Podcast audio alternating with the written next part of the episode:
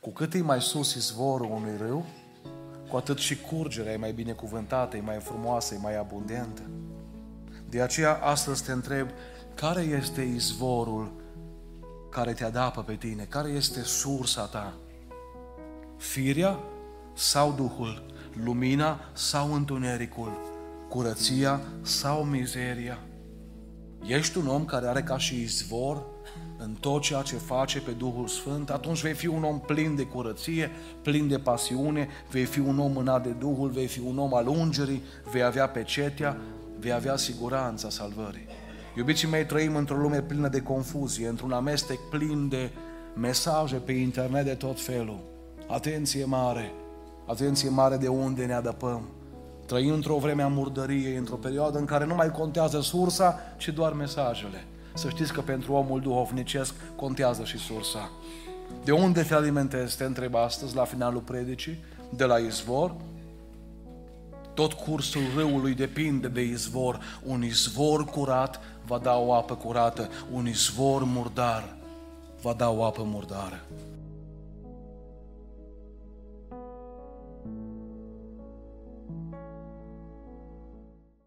Știți ce dulce e gustul veșniciei?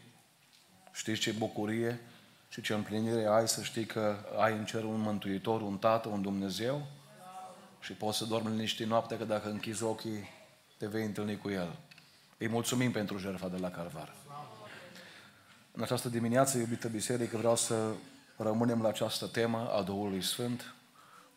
Dacă ați observat fiecare program din luna ianuarie până la stăruință, s-a vorbit în fiecare program despre Duhul Sfânt pentru ca să motivăm întreaga biserică să fie la rugăciune și la stăruință săptămâna viitoare.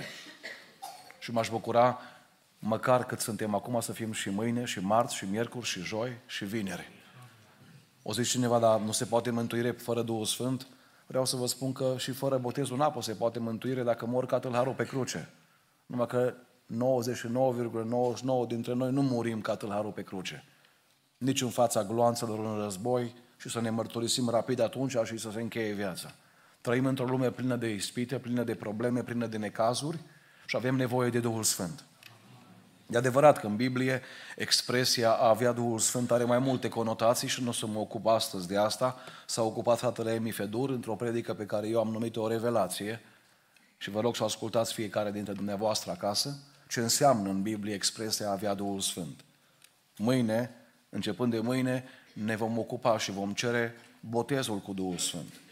E adevărat că este o măsură de Duhul Sfânt care vine în noi în momentul când ne întâlnim cu Domnul Isus Hristos când ne întâlnim cu Mântuitorul, când suntem iertați, când suntem salvați. Însă adevărata măsura Duhului Sfânt vine atunci când stăruim după botezul cu Duhul Sfânt și El ne botează, slăvit să fie Domnul. Am experimentat asta la 14 ani. Și de atunci până astăzi au trecut 23, aproape 24 de ani și Duhul Sfânt a fost cu mine și Duhul Sfânt a fost cu voi. Și dacă suntem aici este pentru că El ne-a călăuzit. Slăvit să fie numele Domnului. Haideți astăzi să ne uităm la câteva simboluri ale Duhului Sfânt în Noul Testament. Pentru că Biblia ne vorbește foarte des prin simboluri, pentru că noi trăim într-o lume pe care așa o putem să o pricepem. Dacă ni se vorbește prin simboluri, prin paharul acela despre care se vorbea. De exemplu, biserica în Noul Testament este asemănată cu o turmă de oi, cu un trup, cu o familie, cu o vie, cu o mireasă. Iubiții mei, Duhul Sfânt este asemănat în Biblie cu cel puțin cinci lucruri. Și voi începe cu fiecare pe rând. În primul rând, în Biblie, în cuvântul Domnului Duhul Sfânt, este asemănat cu un porumbel. Citesc din Matei 3 cu 16. De îndată ce a fost botezat, Iisus a ieșit din apă.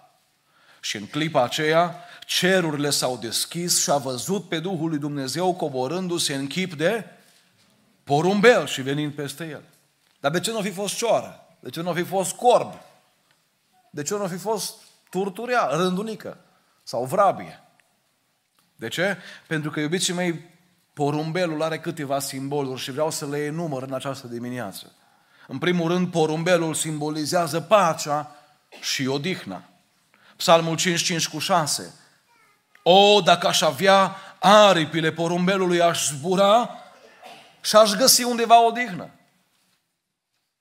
Porumbelul caută odihnă. Nu-i place furtuna.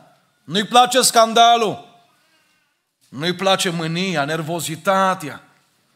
Îi place pacea. Nu o să vedeți niciodată un porumbel luându-se la trântă cu o cioară. Nu o să vedeți un porumbel abuzându-și partenerul, cum fac mulți din România astăzi. Porumbelul iubește pacea, iubește odihna și am o veste bună. Când vine Duhul Sfânt peste tine, aduce pacea. Galaten 5 cu 22, roada Duhului din potrivă este dragostea, bucuria și pacea. Doamne, lasă pacea Ta peste noi.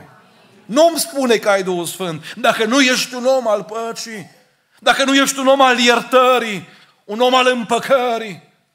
Apoi porumbelul, iubiții mei, simbolizează apariția vieții, reînnoirea, primăvara. Cântarea cântărilor 1 cu 2, cântarea cântărilor 2 cu 12, spune aici, se arată florile pe câmp. A venit vremea cântării și se aude glasul tuturelei în câmpiile noastre. Nu e așa că e frumoasă primăvara? De-abia așteptăm să vedem cum totul ia viață. În inima celui care se întâlnește cu Domnul și vine Duhul Sfânt peste el, se vede o primăvară. Se vede un nou început. 371 de zile a fost noie în corabie cu familia lui, cu animalele și își dorea să se termine pe diapsa lui Dumnezeu care a venit peste lume, să poată ieși afară. Și în Genesa 8 cu 11 el trimite un porumbel și Biblia spune, porumbelul s-a întors la el spre seară și iată că în ciocul lui era o frunză de măslin ruptă de curând. Noe a cunoscut astfel că apele scăzuseră pe pământ. Pentru Noe acest lucru a fost o încurajare extraordinară. Pedeapsa se terminase, începea o nouă viață, începea un nou capitol. Mă rog săptămâna viitoare în dreptul tău să se arate primăvara să se termine cu pediapsa lui Dumnezeu și să poți căpăta viață. Pentru că Dumnezeul pe care eu îl cunosc este Dumnezeul care oferă șansa unui nou început. Apoi, iubiții mei, porumbelul simbolizează curăția și puritatea. Curăția și puritatea. Nu o să vedeți un porumbel în gunoi. Nu o să vedeți un porumbel în bălegar, iertați-mi expresia. Porumbelul iubește curăția. Și Biblia spune în 1 Tesaloniceni 4 cu 7 căci Dumnezeu nu ne-a chemat la necurăție, ci la, la sfințire. Dacă spui că în dreptul tău, în viața ta locuiește Duhul Sfânt, trebuie să te îndepărtezi de păcat, de minciună, de invidie, de bârfă, de curvie, de ceartă, de alte păcate pe care le cunoașteți. 1 Tesaloniceni 4 cu 8, de aceea cine ne socotește aceste învățături, ne socotește nu pe un om, ci pe Dumnezeu care v-a dat și Duhul Sfânt. Cu alte cuvinte spune Pavel, dacă nu vrei să fii curat, tu ne socotești porumbelul, ne socotești pe Duhul Sfânt. Iubiții mei, Leonard Ravenhill citea, ă, citeam, citeam despre el săptămâna trecută și el spunea așa, cel mai mare miracol pe care îl poate face Dumnezeu este să ia pe un om păcătos dintr-o lume păcătoasă, să-l facă sfânt, să îl așeze înapoi într-o lume păcătoasă și să-l păstreze sfânt. Doamne ajută-ne la asta! Apoi, iubiții mei, porumbelul simbolizează gingășia, blândețea, nevinovăția. Efeseni 4 cu 30, Biblia ne spune să avem grijă cum ne comportăm cu porumbelul. Să nu întristați pe Duhul Sfânt al lui Dumnezeu prin care ați fost pecetluiți pentru ziua răscumpărare. Iubiții mei, Duhul Sfânt este o persoană, nu doar o putere. El are și putere, dar are și gingășie, are și blândețe, are și nevinovăție. Și poți să-L întristezi. Și îl întristezi azi și îl întristezi mâine și într-o zi zici, dar de ce nu mai aud vocea Lui? De ce nu mai aud vocea porumbelului în mintea mea? De ce? Pentru că l-ai întristat. Orice om care e întristat, uitați-vă la o soție întristată, primul lucru se închide în ea, un soț întristat se închide, nu mai vorbește. Astăzi, dacă l-ai întristat pe Duhul Sfânt, mă rog să-și cer iertare, ca El să fie din nou bucuros în interiorul tău și să poți auzi glasul Lui. Este oare viața mea plină de blândețe ca să nu întristez pe Duhul Sfânt? Doamne, ajută-ne la asta. Doi, un al doilea simbol, iubiții mei, al Duhului Sfânt în Biblie este focul. Focul. Fapte 2 cu 3, niște limbi ca de foc au fost văzute împărțindu-se printre ei și s-au așezat câte una pe fiecare din ei. Nu țurțuri de gheață. Nu ceva rece, ci foc. Dar ce înseamnă foc? În primul rând, iubiții mei, focul aduce curățire. Focul aduce curățire. Iisus a vorbit despre lucrarea Lui comparând-o cu focul. Luca 12 cu 49. Eu am venit să arunc un foc pe pământ. Și ce vreau decât să fie aprins chiar acum, focul curățirii. Iubiții mei, focul care aduce curățire este focul care arde ce este vechi și purifică. Uitați-vă, primăvara oamenii strâng crengi, strâng resturi care mai sunt, după ce au tuns copaci, după ce au făcut una și alta și dă foc. Focul aduce curățire. Exact asta se întâmplă în viața credinciosului când Duhul Sfânt coboară. Ce este vechi pleacă și coboară ce este nou. Doamne ajută-ne la asta.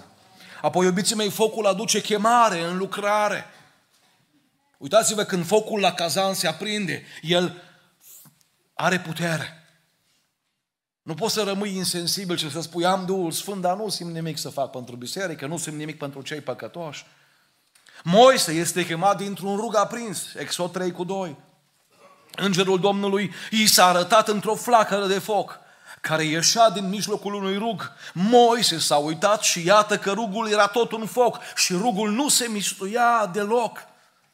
Iubiții mei, omul plin de Duhul Sfânt nu poate să stea să nu facă nimic. El nu se plictisește, el are o solie de dus, el are o misiune, el aude strigătul lui Dumnezeu și pornește. Să spui că ai Duhul Sfânt, că ești plin de Duhul Sfânt, că ești botezat cu Duhul Sfânt, dar n-ai nimic de făcut, este o contradicție. Tot Ravenhill spunea, la cinci ani tatăl meu s-a convertit, mama mea a fost credincioasă, tatăl meu nu a fost, dar la cinci ani și tatăl meu s-a convertit, cu adevărat. A lăsat băutura, era un bețivan extraordinar, a lăsat băutura, a lăsat petrecerile lumești și îi spunea Ravenhill, aveam cinci ani și mi le aminteam pe tata după ce s-a pocăit imediat, își punea o haină ruptă sâmbătă seara și cobora spre cârciumă, așteptând până când bărbații ieșeau de acolo, împleticindu-se. Îi lua pe fiecare de braț, îi ducea la subsolul bisericii și le împărtășea dragostea lui Hristos. Și iar acești oameni, după câteva săptămâni de întâlniri, veneau schimbați și pe dinăuntru și pe din afară. De ce? Că focul lui Dumnezeu te îndeamnă să le salvezi și pe alții. Te îndeamnă să te ocupi și de mântuirea altora. Ți-ai identificat chemarea? Apoi, iubiții mei, focul aduce lumină. Acolo unde e întuneric, când a prins un chibrit, când a prins un foc, există lumină. Poporul evreu, spune Biblia, a fost condus printr-un stâlp de foc, numer 9, 9 cu 12.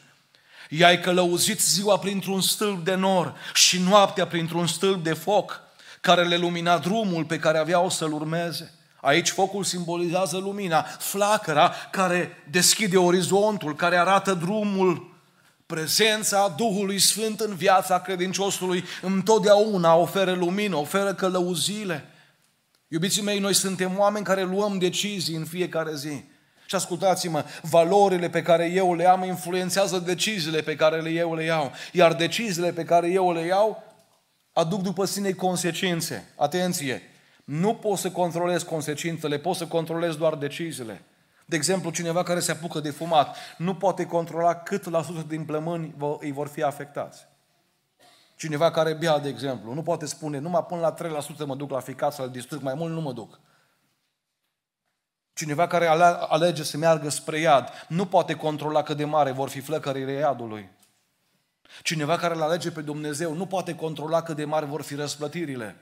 Eu nu pot controla consecințele, eu pot doar să-mi controlez alegerile. Însă toate alegerile mele vor fi făcute în funcție de valorile pe care le am. Iar dacă Duhul Sfânt este peste mine, toate alegerile vieții mele vor fi alegeri binecuvântate. Amin? Vrei consecințe bune? Ia decizii corecte. Vrei decizii corecte? Ia-l cu tine pe Duhul Sfânt pentru că El îți va influența deciziile vieții. Apoi, iubiții mei, focul aduce pasiunea, mistuirea pentru o cauză bună. Roman 2, 12 cu 11 spune Biblia, în sârguință, fiți fără preget, fiți plini de râfnă cu Duhul, slujiți Domnului. O să vezi în omul botezat cu Duhul Sfânt o râvnă de a ajunge mai des la casa Domnului, o putere mai mare la rugăciune, o râvnă de a se cheltuit mai mult financiar pentru cauzele pe care Dumnezeu le are în vedere. Ai râvnă aceasta? Iubiții mei, atunci când mă rog, când cânt, când aduc mișlociri, când fac milostenie, când fac o slujire, trebuie neapărat focul Duhului Sfânt să fie prezent. Duhul Sfânt aduce focul, aduce puterea, aduce dedicarea, aduce pasiunea. Spunea cineva ceva interesant și mi-a plăcut foarte mult. Mulți oameni vor să lumineze, dar să lumineze cu focul altuia. Nu, dacă vrei să luminezi, spune, Doamne, mistuiește-mă pe mine și fă-mă să ard pentru Tine, să mă consum pentru Tine. Uneori îmi consum viața, alteori îmi consum timpul, alteori îmi consum sănătatea, alteori îmi consum banii, alteori îmi consum odihna. Dar tot ceea ce consum o fac cu pasiune, o fac cu râvnă, pentru că focul Duhului Sfânt din mine mă ajută să fac lucrul acesta. Citeam despre un vrăjitor care s-a întors la Dumnezeu, astăzi este păstor în Uganda. A fost cel mai mare vrăjitor din Uganda. A ajuns să fie pus șef peste toți vrăjitorii, prin telepatie. Vorbea cu 600 de subordonați vrăjitori de ai lui. O carte în limba engleză care îmi pare rău că nu-i tradusă în română. O carte care m-a, m-a mișcat foarte mult. Și omul acesta spunea așa, înainte să mă întorc la Hristos, cunoșteam multă despre rugăciune. Pentru că diavolul mi-a spus că rugăciunea pocăiților are putere. În timp ce făcea parte din cultul sataniștilor, liderii cultului i-au spus să părăsească orașul Kampala cât mai repede și să stea la o distanță de 90-100 de kilometri de orașul Kampala, pentru că urma să vină un om al lui Dumnezeu în orașul acela. Nu doar că instrucțiunile erau să nu intre cu niciun chip în oraș, pentru că rugăciunile omul lui Dumnezeu erau atât de puternice încât ar fi putut muri sau ar fi ajuns să se convertească. Dar chiar și după ce omul lui Dumnezeu părăsea orașul, James și vrăjitorii și colegii lui n-aveau voie să intre în oraș timp de 21 de zile pentru că puterea rugăciunii încă era simțită. Știe diavolul când ne rugăm? Știe. Tremură diavolul în fața unui om care se roagă, dacă are o viață sfântă și se roagă cu pasiune, diavolul tremură, iadul tremură. Omul acesta când s-a pocăit, a spus, puneți preț pe rugăciune. Evanghelistul despre care se vorbea a murit în 10 iulie 2020, a fost un om al lui Dumnezeu, a scris 80 de cărți, a fost un om al rugăciunii. El spunea așa, cea mai puternică forță din univers este rugăciunea. Iubite familii, iubiți frați și surori, iubiți prieteni, dacă vreți să biruiți puterile diavolului, haideți să ne punem pe rugăciune. Diavolul nu poate sta în fața unui om care comunică cu cerul, care comunică cu Dumnezeu. Diavolul nu poate sta în fața unui om care se consumă pentru o cauză bună, în care arde focul Duhului Sfânt. 2 Corinteni 11 cu 29 spunea Pavel, cine este slab și să nu fiu și eu slab? Cine cade în păcat și eu să nu ard? Adică o zis Pavel, mă doare. Simt pentru omul acela. Pentru că știu cât de groasnică e groapa păcatului. Și plâng împreună cu El și mă rog împreună cu El. Pentru că focul lui Dumnezeu întotdeauna aduce pasiune, aduce râfnă.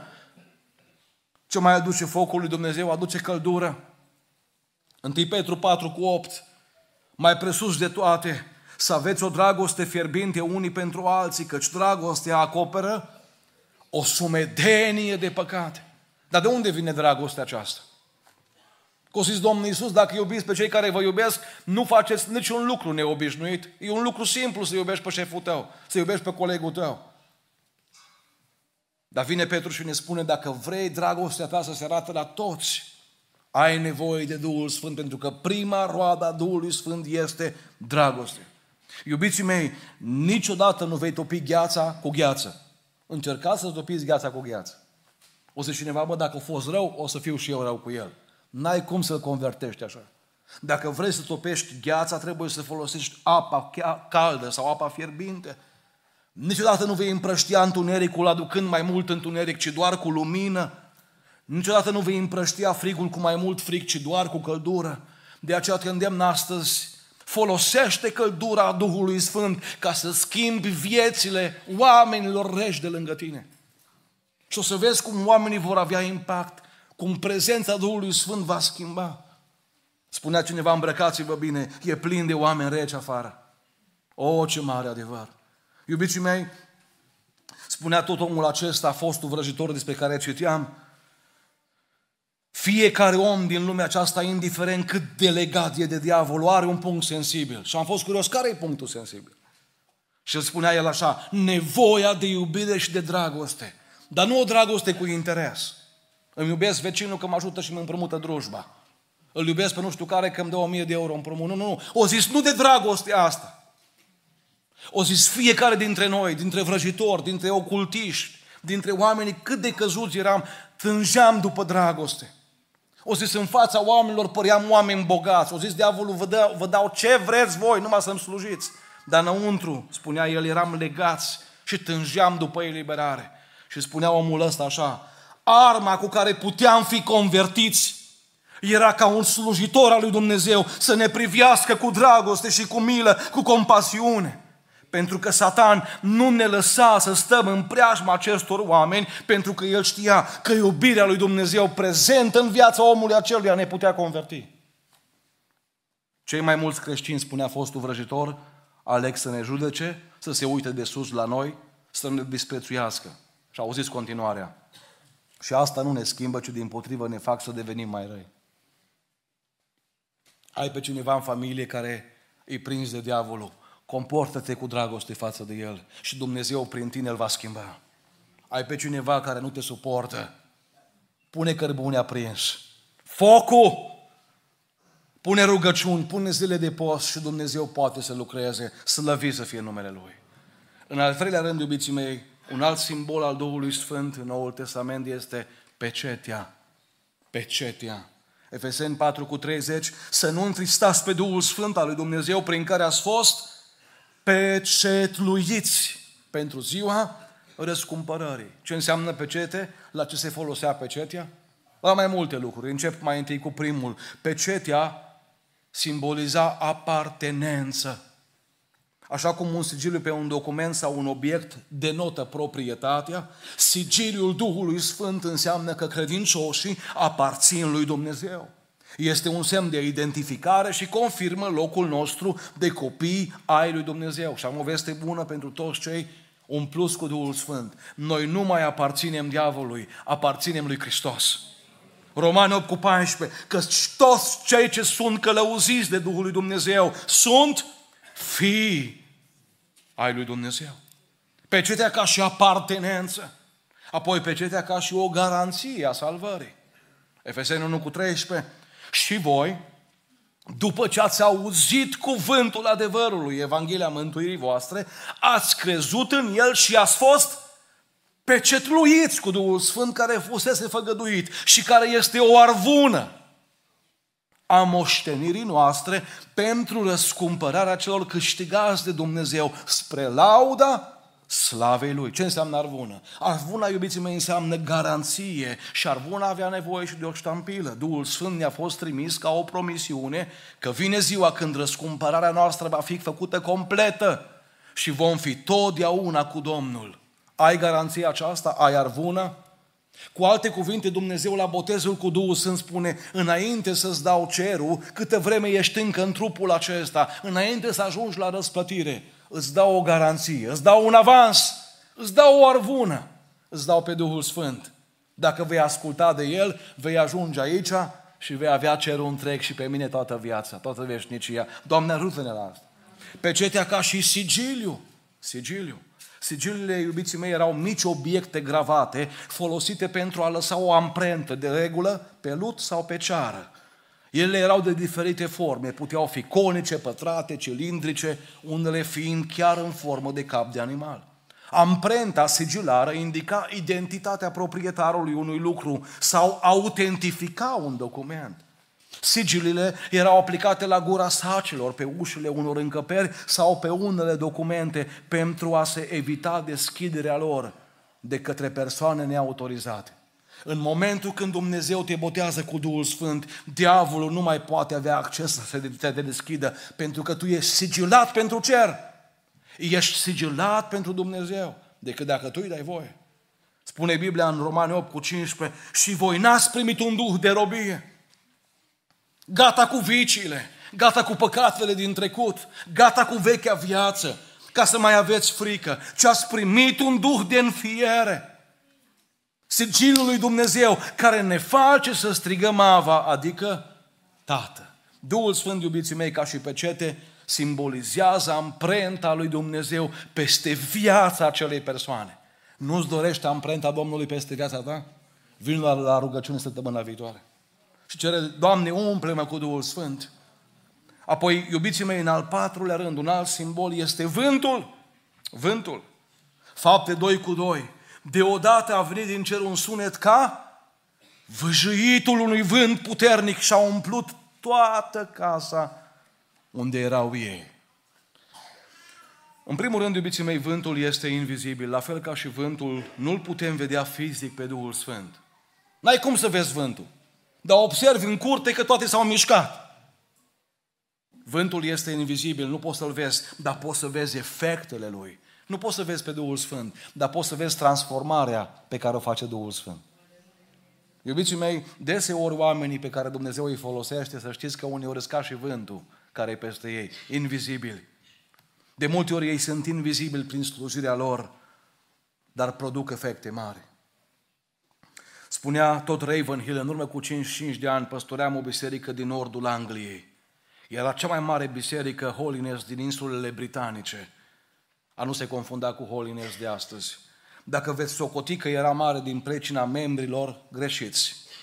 Duminică seara, spunea Ravenhill, eram în jur de 500 de persoane, dar la 400 de metri de noi era o catedrală minunată care avea doar 50 de membri. Exista un singur motiv pentru aceasta. Aveam șapte întâlniri de rugăciune pe săptămână. Șapte întâlniri de rugăciune. Într-o duminică dimineața, în timp ce predicam, eram sigur că am auzit o voce. M-am întors și nu era nimeni. Vocea mi-a spus, nu ești cel mai important, nici cea mai spirituală persoană din biserica aceasta. M-am gândit, ei bine, atunci cine -i? Atunci am văzut o soră în vârstă micuță care purta o bonetă legată sub bărbie. Domnul mi-a arătat că nu eu, ci această femeie este adevărata putere din spatele bisericii noastre. Chiar dacă eu am fost unul dintre păstorii fondatori, am aflat despre femeia aceasta că aparținea unui grup de opt persoane care s-au rugat pentru trezirea din acel oraș din nordul Angliei timp de 40 de ani. Noi ne rugăm două săptămâni și deja renunțăm. Și uitați-vă că sunt oameni care se roagă și câte 40 de ani. Și au zis Duhul Sfânt, pastore, nu ești tu cel mai important. Există cineva în biserică pe care voi nu dați doi bani. O femeie simplă, scundă, uscată de viață, dar o femeie care cu alte 8 persoane au stat pe genunchi 40 de ani ca să fie o biserică de 500 de membri astăzi acolo. Dragii mei, vă întreb astăzi cât de mult stăm pe genunchi pentru o trezire în Deva. Vântul este invizibil, dar efectele lui să știți că sunt deosebit de vizibile. Apoi am, am mai observat ceva la vânt, ceva interesant. Vântul își poate schimba direcția foarte ușor. Foarte ușor. Ioan 3 cu 8, vântul suflă încotro vrea și auzi vuietul, dar nu știu unde vine, nici încotro merge. Tot așa este cu oricine este născut din Duhul. Să știți că nu de puține ori am văzut momente și în viața mea și în viața altora când vântul Duhului Sfânt te poate duce într-o altă direcție, doar să fii pe fază. Treci pe lângă cineva și auzi o voce, oprește-te și întoarce-te, schimbă-ți direcția. Du-te și vezi ce vrea persoana respectivă. Poate are nevoie de un cuvânt. Exact așa se întâmplă la, la corăbile pe mare. De aceea uneori marinarii în vechime coborau un catarg și înălțau altul, pentru că vântul schimba imediat direcția și ei profitau de schimbarea aceea. Hai să citim fapte 16 cu 6. Fapte 16 cu 6. Spunea Pavel aici, fiindcă au fost opriți de Duhul Sfânt să vestească cuvântul în Asia, au trecut prin ținutul Frigiei și Galatiei. Ajunși lângă Misia, se pregăteau să intre în Bitinia, dar Duhul lui Isus nu le-a dat voie. Au trecut atunci prin Misia și s-au coborât la Troa. Noaptea Pavel a avut o vedenie un om din Macedonia stătea în picioare și a făcut următoarea rugăminte. Treci în Macedonia și ajută-ne. După vedenia aceasta lui Pavel am căutat îndată să facem ce ne-a îndemnat vântul, să ne schimbăm direcția, să ne ducem în Macedonia, căci, căci înțelegeam că Domnul ne cheamă să le vestim Evanghelia. Doamne, lasă acest vânt și peste viața noastră. Să știi când să pleci, când să te oprești, să știi unde să mergi, unde să te oprești, să știi ce să spui, ce să taci. Îmi spunea seara un prieten, de Hristos, știi ce mă doare? Nu mă doare că dușmanii m-au lovit, mă doare că prietenii au tăcut. O, oh, ce important e să știm când să vorbim și când să tăcem. Și în ultimul rând, iubiții mei, am mai găsit un simbol cu ajutorul Domnului în Biblie al Duhului Sfânt, și anume unde lemnul. Unde lemnul. 1 Ioan 2 cu 27 spune Biblia aici că despre voi ungerea pe care ați primit-o de la El rămâne în voi și n-aveți trebuință să vă învețe cineva,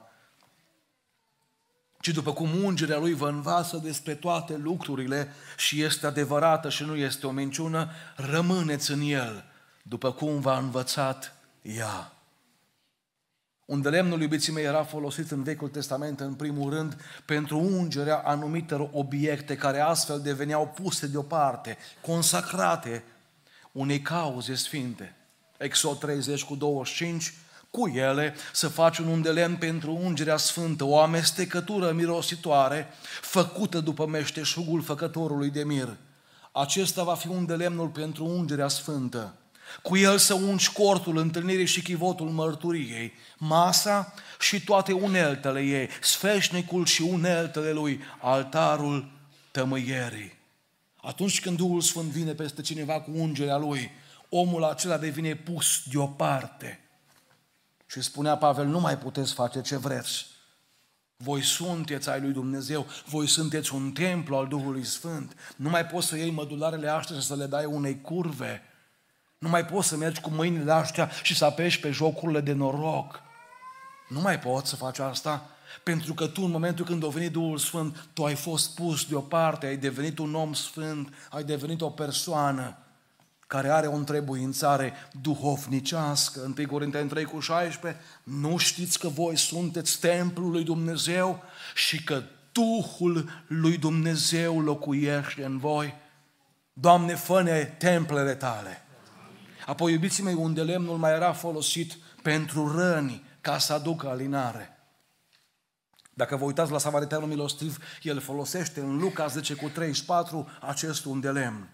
S-a apropiat de cel căzut între tâlhari, de i-a legat rănile. Nu poți să legi rănile decât dacă te apropii. Și a turnat peste ele ce? Unde lemn și vin. Apoi l-a, pu- apoi l-a pus pe dobitocul lui, l-a dus la un han și a îngrijit de el. Nu mă interesează cât vorbești în alte limbi. Nu mă interesează ceea ce oamenii văd. Vreau să te întreb astăzi, când te-a folosit Dumnezeu ultima dată ca să lege o rană? În urmă cu vreo trei ani de zile m-a sunat o soră, de fapt în tot scria pe Facebook femeia aceasta, uneori îmi scria epistole întregi. N-aveam timp să-i răspund, uneori îi răspundeam scurt și la subiect, mai târziu mi-am dat seama că femeia aceasta n-avea cu cine vorbi. Soțul a părăsit-o, avea acasă un copil bolnav, ne urmărea fiecare program de la Deva. Era bolnavă și ea, era bolnav și copilul, nu puteau merge la biserică. Și într-o zi de iarnă grea, mi-a scris un mesaj, frate Cristi, nu știu cum e la tine în casă, dar la mine e tare fric, zice. Am niște bani puși deoparte, zice, și m-am gândit să mă duc cu copilul meu la Arad, de când s-a născut până acum când e mare, cred că peste 30 și ceva de ani are acum, are boli, are probleme și banii ăștia trebuie să-i folosesc pentru medicamente, spunea ea. Nu știi pe cineva care poate aduce un camion cu lemne, zice. Mă gândeam pe cine să sun. Și am sunat pe niște tineri care se ocupă cu lemn și am zis, nu vreți să duceți zeciuiala la o soră care are nevoie? N-am știut dacă au mers, dacă nu au mers. Nu știam dacă au făcut, mă, că sună boariu și să nu ne facem de râs sau o fac din inimă. Dar după 3-4 zile primesc un mesaj. Frate Cristi, m-a scris ora, au venit îngerii pe la mine. Zic, dar cum arătau? Zice, erau cu drujbă, Erau cu topor. Zice, au venit niște tineri pe care nu-i cunosc. Am tras perdeaua și m-am uitat pe geam. O basculat în fața casei, în stradă, toate lemnele. Am crezut că mi le las acolo și pleacă, oricum eram mulțumită. Deși nu știu, zice ea, cum făceam cu aranjatul, cu crăpatul, că îți bolnavă și eu și pruncul. Și nu ne caută nimeni. O zis, frate Cristi, știi ce au făcut îngerii ăștia? După ce au descărcat camionul, au întors camionul invers și au pus farurile pe lemne, că era întuneric. O scos drujba, o tăiat, le-au crăpat și au zis, vă supărați dacă vi le aranjăm în curte. Frate Cristi, vreau să le transmis dacă îi cunoști, că până o să mor, o să mă rog pentru ei. Mi-au făcut o mare bucurie. Parcă alt gustare mâncarea când nu mănânci în fric, spunea ea. Parcă e altcumva când stau în casă cu băiatul meu, povestim, ascultăm o predică.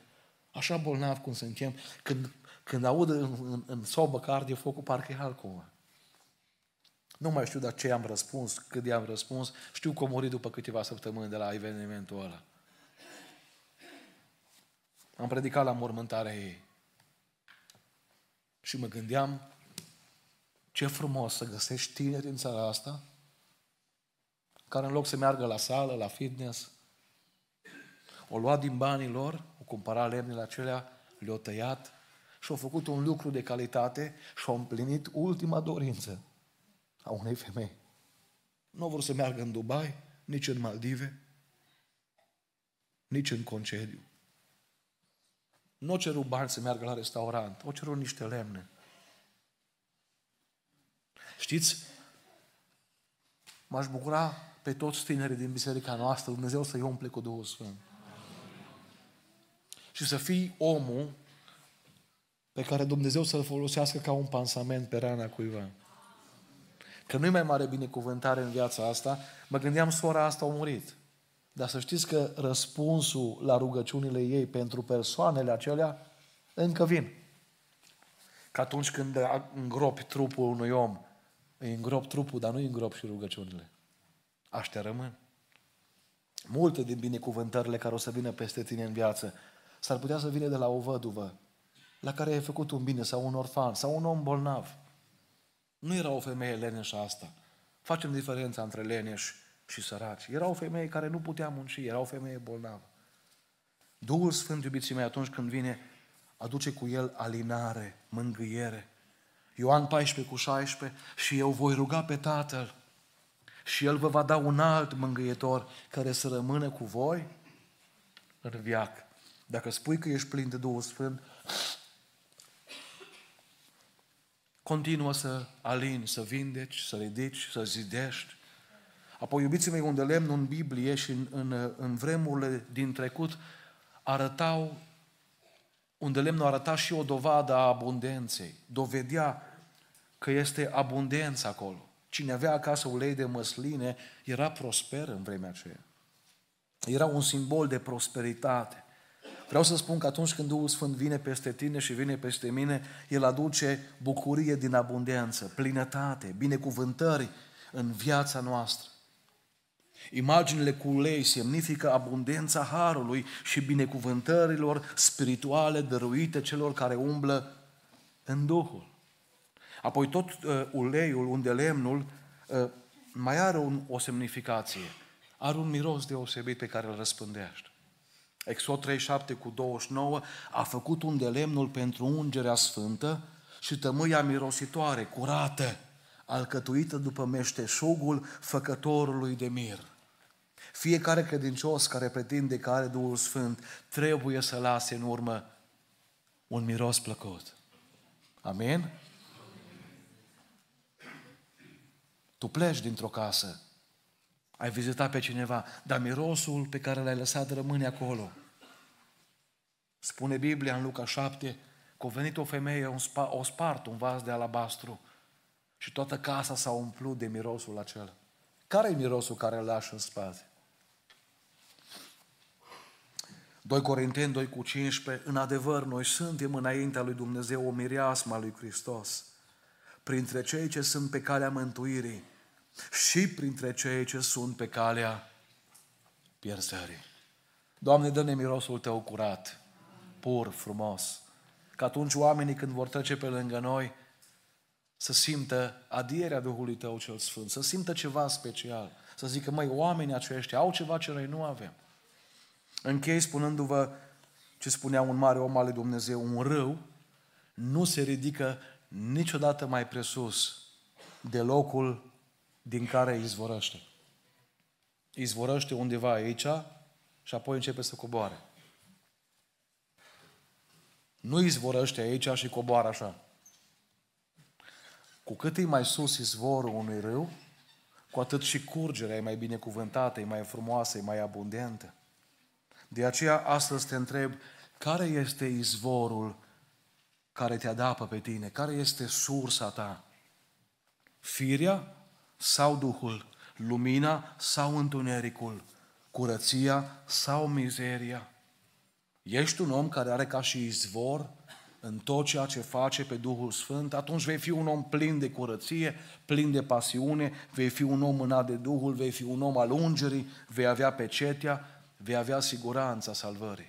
Iubiții mei, trăim într-o lume plină de confuzie, într-un amestec plin de mesaje pe internet de tot felul. Atenție mare! Atenție mare de unde ne adăpăm. Trăim într-o vreme a murdăriei, într-o perioadă în care nu mai contează sursa, ci doar mesajele. Să știți că pentru omul duhovnicesc contează și sursa. De unde te alimentezi, te întreb astăzi, la finalul predicii? De la izvor? Tot cursul râului depinde de izvor. Un izvor curat va da o apă curată. Un izvor murdar va da o apă murdară. Doamne, trezește-ne astăzi. Lasă Duhul Tău cel Sfânt din plinătate peste noi. Și uitându-ne la porumbel, uitându-ne la foc, uitându-ne la vânt, uitându-ne la unde lemn, uitându-ne la aceste simboluri binecuvântate, să ne dorim să avem și noi proprietățile acestor simboluri. Și astfel, mergând prin viața aceasta, să lăsăm în urmă un nume frumos, un nume bun. Și când va trebui să plecăm, să se poată spune omul acesta a fost un om plin de Duhul Sfânt. Amin.